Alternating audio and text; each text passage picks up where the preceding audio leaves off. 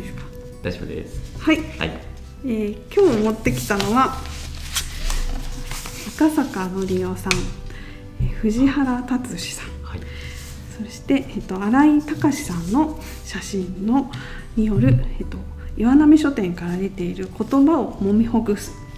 っていう本です。すごい著者。そうです 豪華なメンバーお二人とあのお写真で、えっと、これは岩波書店から出ている「図書」っていう雑誌で、はい。えー連載されていた18回の往復書簡に新井隆さんがダゲレオタイプっていうちょっと変わった写真ですよね。はい。このあの銀版写真を加えて書籍化されたもので、えー2019年の8月から2021年1月号までのものなんですね。はい。で、えっと、ご存知ない方もいらっしゃると思うのでご紹介すると赤坂のりおさんは1953年生まれの民族学者、はい。えーもうかなり長くずっと第一線で活躍されていてえー著書もかなたくさんあります。最近の著作では岩波書店から「聖職校」とあとは「ナウシカ校」っていうのを出されていて実はあの去年の2月の末にトークイベントも当店で企画していたんですけれどもえー感染拡大ということで、えー、と中止になってしまった、えーご縁があります。で藤原達史さんこれは方あの藤原って書くけど藤原さんっていうんですね。えっと藤原達史さんは1976年生まれの歴史学者。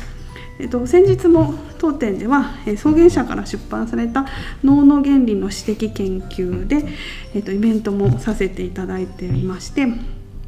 と、制度者の分解の哲学でサントリー学芸賞を受賞されたり、えっと、本を出すと賞を受賞されるような、あの注目の書き手です。はい。でお二人ともあのジャンルは違うんですけれどもそれぞれ学問の自分の枠にはまらないあのとどまらない著作が、えっと、特徴的なお二人なんですが、はい。そのお二人の往復書簡なんですね。うんで往復書簡って私すごい好きな形式で、えっとあの手紙のやり取り書簡だからなんだけれどもあの公開されるのが前提になってるから、本当の意味の詩的な手紙ではない。ん。だけど宛先が不特定多数じゃなくてもう一応一人の人に当てて書かれてるからその書いてる人同士の距離感とか、はい。その思いとかが結構あの深いところまでこう通じ合うというかあのお互い探り合うというか、あの腹の底から言葉を選ぶみたいなそういうところがあって結構あのしかもその回を追うごとにあの互いが互いの影響を受け合うみたいなのが結構あの見ていくとその変化みたいなのも楽しめるっていうのが、えっと、往復書簡の,、い、あのいろんな本出てるんですけれども、えっと、その中でもやっぱりここの本もまさにそこが魅力だなと思っています。はい。で、えっと2人ともですねあの帯文に知力を振り絞り引き裂かれながら現実に向き合うって書いてあったんですけれども、年齢も専門も異なるんだけれども互いの懐を信じ合って、えーた言葉について考えていく緊張感のあるやり取りがあるんですね。もう最初から藤原さんが、えっと、社会の現実について考えながらこの後に及んでもなお言葉の力を信じていますっていうのが最初の言葉な、あのお手紙なんですね。はいであの2人とも著作もたくさんあるし新聞とかねいろんなところで講演あの書いたり講演もされたりして社会のおかしいところを変えなきゃっていう思いがすごくある方はなんだけど、なかなか実際その言葉一つでは変えられない。だけれどもやっぱり信じているっていうのをすごいまっすぐなんですね藤原さんの良さって。でそれに対して赤坂さんは、あのそれを丸々投げ返すってことは絶対しなくって、なんかこう柔らかく受け止めつつなんか違う色のボールにして投げ返すみたいななんかすごい不思議なやり取りででその回を重ねるうちにあのまさにこのコロナ禍になっていく。でその時に藤原さんがあの結構あの岩波書店のホームページの B 面の岩波新書っていうページがあって、そこでパンデミックを生きる指針っていうのを確か4月だったと思うんですけどあのバンと載せられてすごくいろんな人に見て、あの藤原さんの名前を知らなかった方も多分そこで知ったっていう人もいるのかなって。やっぱりそのかなり4月去年の4月って言えば本当にみんなどうしようみたいなどうなる？結構不安な日々だったと思うんですけれどもそれをあのその時に書いて書いてたのがある背景の中で書かれた往復書簡の中にねあの面白いというかすごいなと思ったのが今自分の文章が毎日自分を食べてるような気分ですって書かれてるんですよ。えなんかすごいですよね。文章が自分を食べてるような気分って。それだけのなんか自分が発した言葉の重みみたいなのをこう日々味わってるんだなみたいな、あのすごい数の人が見たっていうのもあるしでそれだけ頼りにされてるっていうなんか立場をご自身で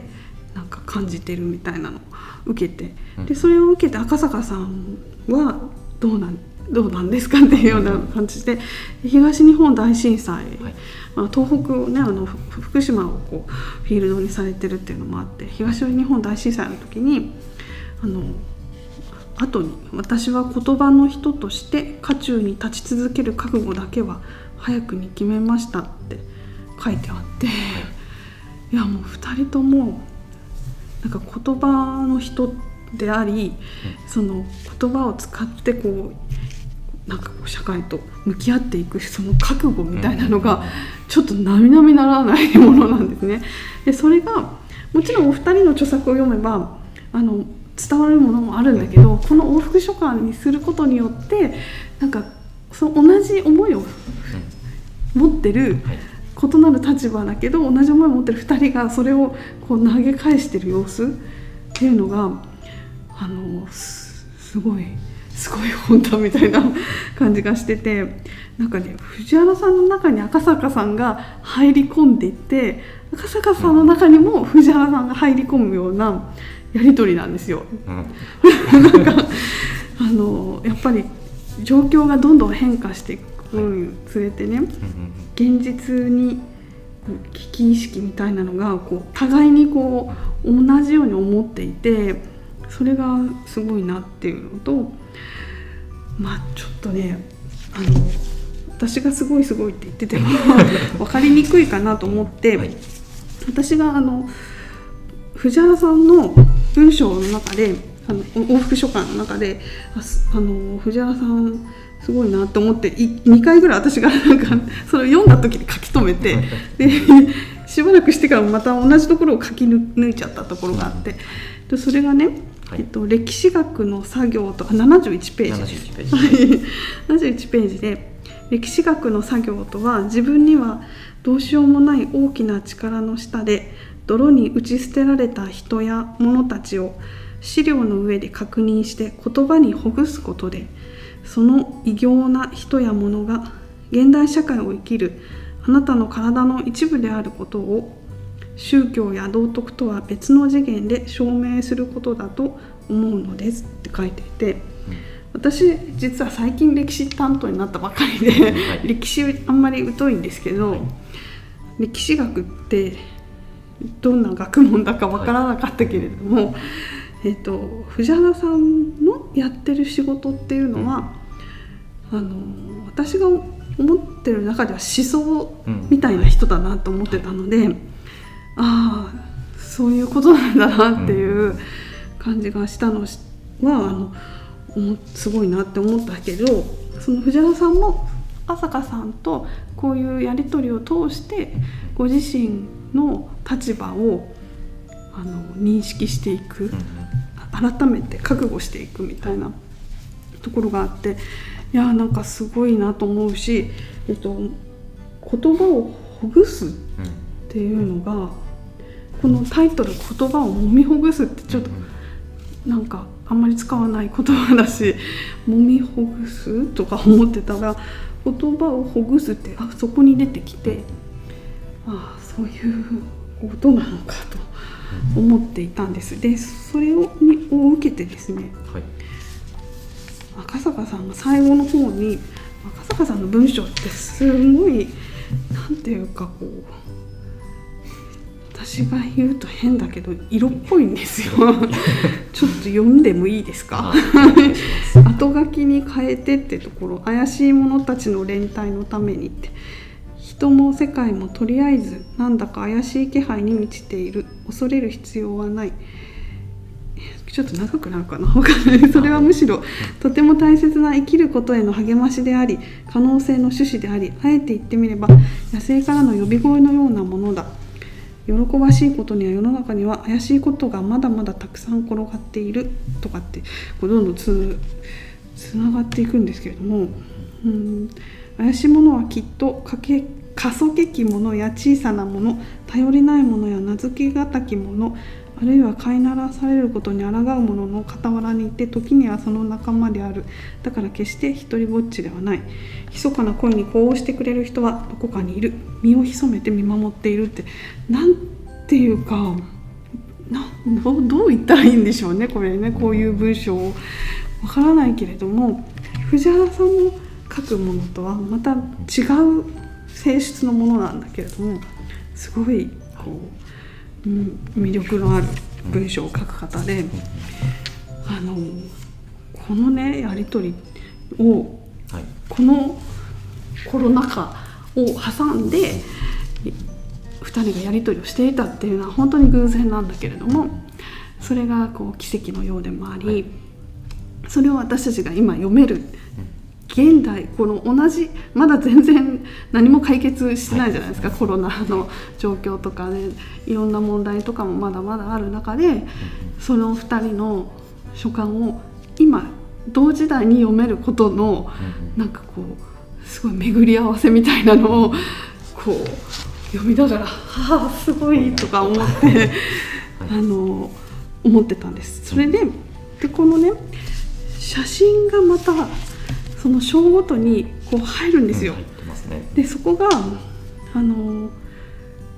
そこでこうなんか息をこうできるというか結構緊張感のあるやり取りだから別に怒ったりとかしてるわけでも全然ないしだけど2人ともすごい言葉を選んでこういろんなことを語るからここでふっとまた違う次元のものが光が差していくような感じがしてでちょっとこの新新井さんの写真についてはちょっと詳しく知りたいなと思ってるんですがあの宣伝なんですが 4, 月4月に実はイベントがあって3人で、えっと、お話ししていただくのでその時にこの新井さんの写真の話とかも多分出ると思っています。なので、えっと、多分ねその2人の言葉もすごいしはいそこそれをこう書籍化にあたってこういう風な形になったっていうのが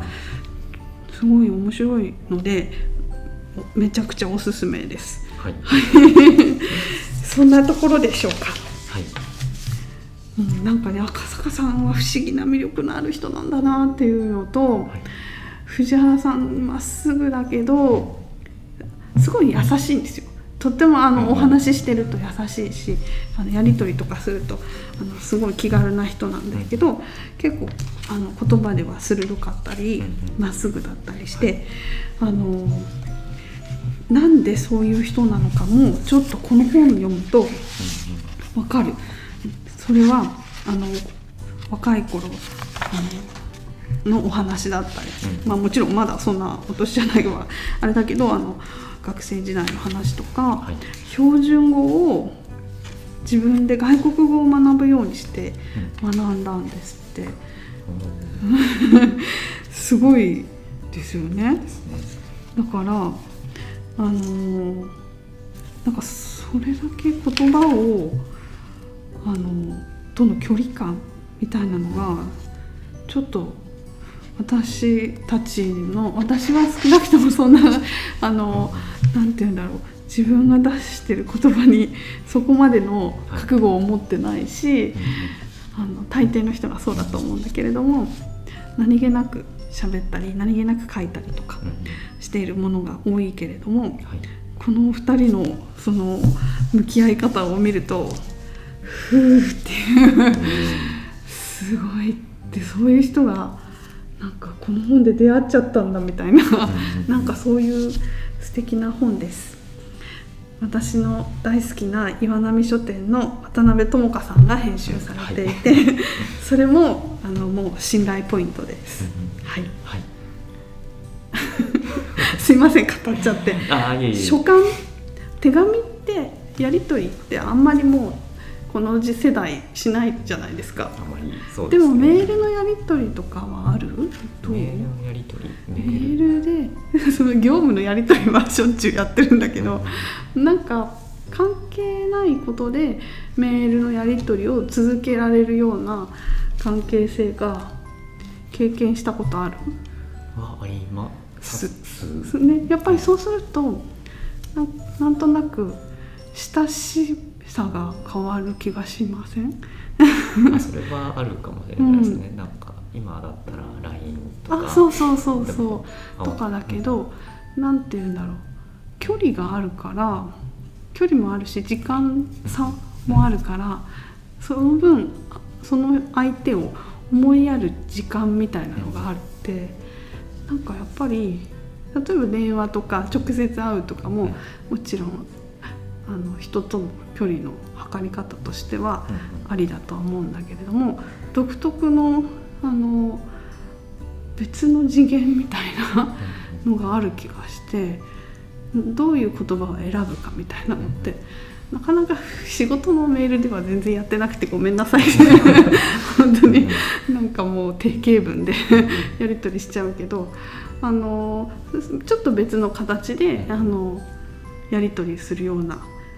関係性はまた違うんだろうな特別なものがあるんだろうなって思いますがどうでしょう？いやそうだなって思います。やっぱり、うんうん、手紙、うんうん、このやり取りも手紙なんですよね。そうそうそう。でやっぱりそのメールとか、うん、まあ、その LINE みたいな、メッセンジャーみたいな、うん、あの瞬間的にこう言葉が届くようなものじゃなくて、こう物質で届いて、でそれを読んで、で当にその中に書いてある言葉をほぐしていって、そうそうそう。でそれをこう自分の中に、ね、こう組み替えて、うん、でこうなんですかねやっぱり手紙って一回出しちゃったら、うんうん、そのまま届いちゃうからそうそうそう。ちゃんと考えてしっかりこう、うんうん、伝わるかなとか考えながらやっぱ書くんだろうなと思うと、うんうんね、なんか重みというか 違いますよね。ね、うん、とはすごく思いますね。ね、うん、だからやっぱりあの対談とかとはね、うん、また違う良さ、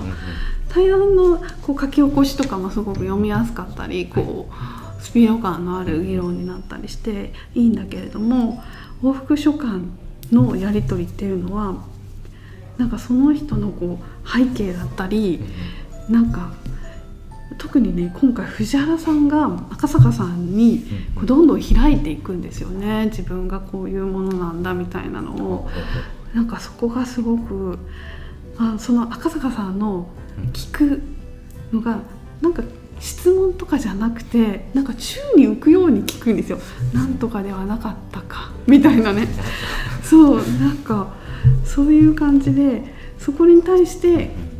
あの藤原さんが開いていく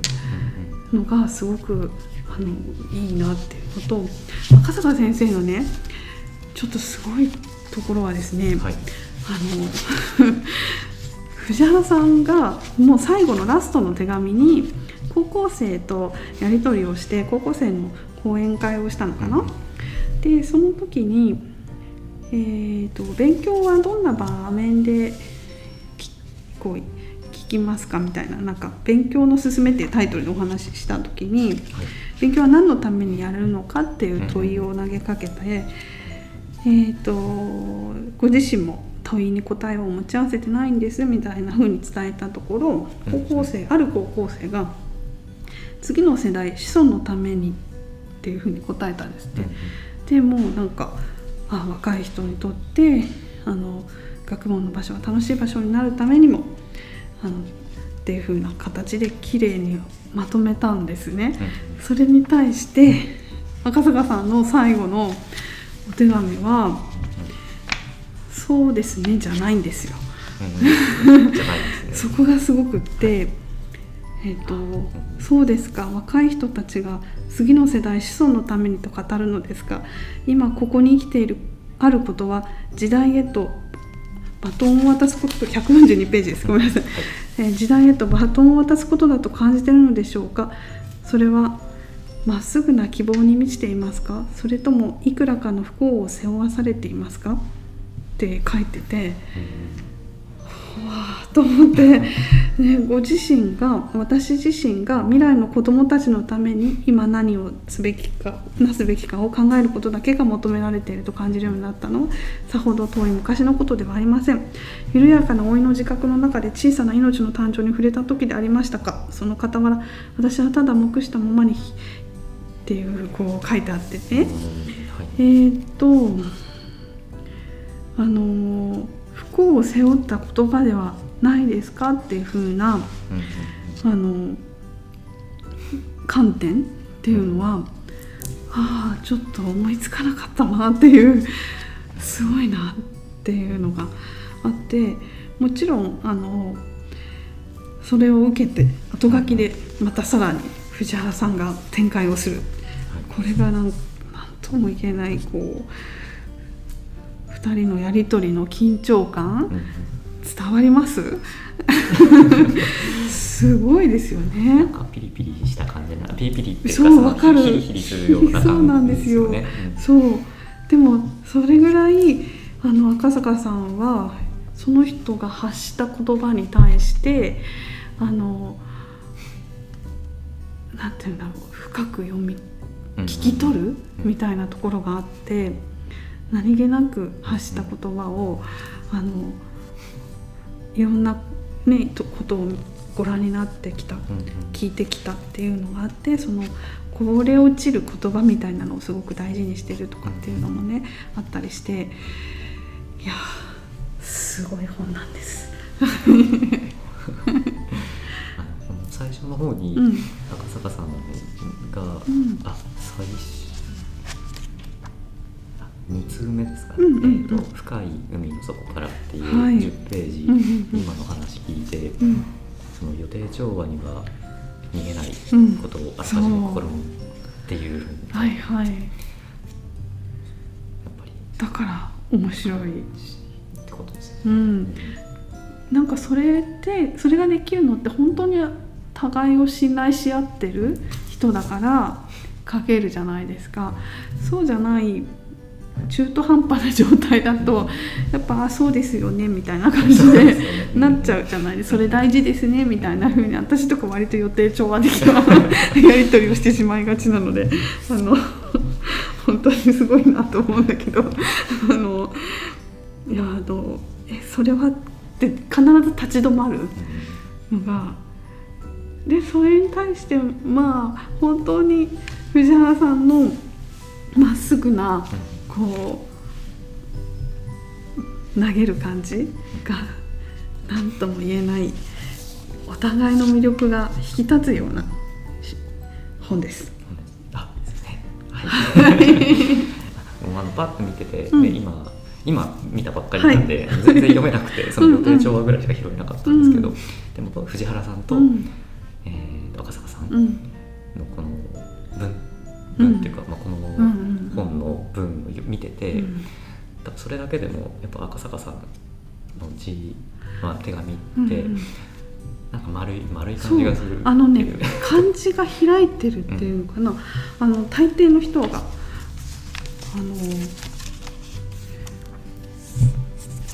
ことかね人だって怪しいだって大切だって全部ひらがななんですよ。だからですかね。だから丸く、うん、丸く感じる、ねうん、うん、いやで身と心を柔らかくも柔らかくもあれだし、もう私だったら全部漢字にしてなんかキュッとしちゃうみたいなところをなんかあえてひらがなにしていることですごくまた、まうん、その丸いというか柔らかいというか。いやだからそのやっぱ手紙じゃないですか、うんうんうん、その漢字で書けばいい？そうそう。大人だし読めるし。そうなんだそうじゃなくて、うんうん、その文自体がそのデザインされてるっていうかだから藤原さんのやつ見て、うん、その後に赤坂さんの文を見ると、うん。うん、なんかこう新鮮。そうなんです、ね、そうなんです。でね藤原さんはかなり普通に漢字はもちろん当たり前のように、あの学者さんだしね、うん、使っていてそれなんだけどあの今回のこの本に関してはそのご自分の経験をかなり語ってることで、うん、あのそこで何て言うか漢字が多くて難しそうとかでは全然ない、うん、内容としてすごく入り込みやすい感じになってます。本当にすごい2人だなって。こんなに言葉への信頼というかあのそういうのがあるのはすごいなと。であのイベントが4月に。4月何日？ですか、はいそれはですね。えっと、4月の、はい、えっと、16日、えー、19時から、えっとはい、ズームの、はい、はい、オンライン配信。で、はい、あのただいまこっそり募集中。なので、はい、えっと4月ね皆さん忙しいと思うけれども、うん、聞いて損はない。必ず。そうはさせない、はい、イベントになる、うん、素敵なイベントになると思いますあまあでも当日見れなくても見逃し配信も、うん、ありますので、えっと、ちょっとじっくりとまたお話を聞いてみたいななんて思ってとっても楽しみにしております。はい、はい、では今日ご紹介したのを赤坂のりょさん藤原達史さん新井隆さんの写真を加えた言葉をもみほぐす岩波書店でですオンラインショップでも購入できるようにしております。よろしくお願いします、はい、ありがとうございました、はい、ありがとうございました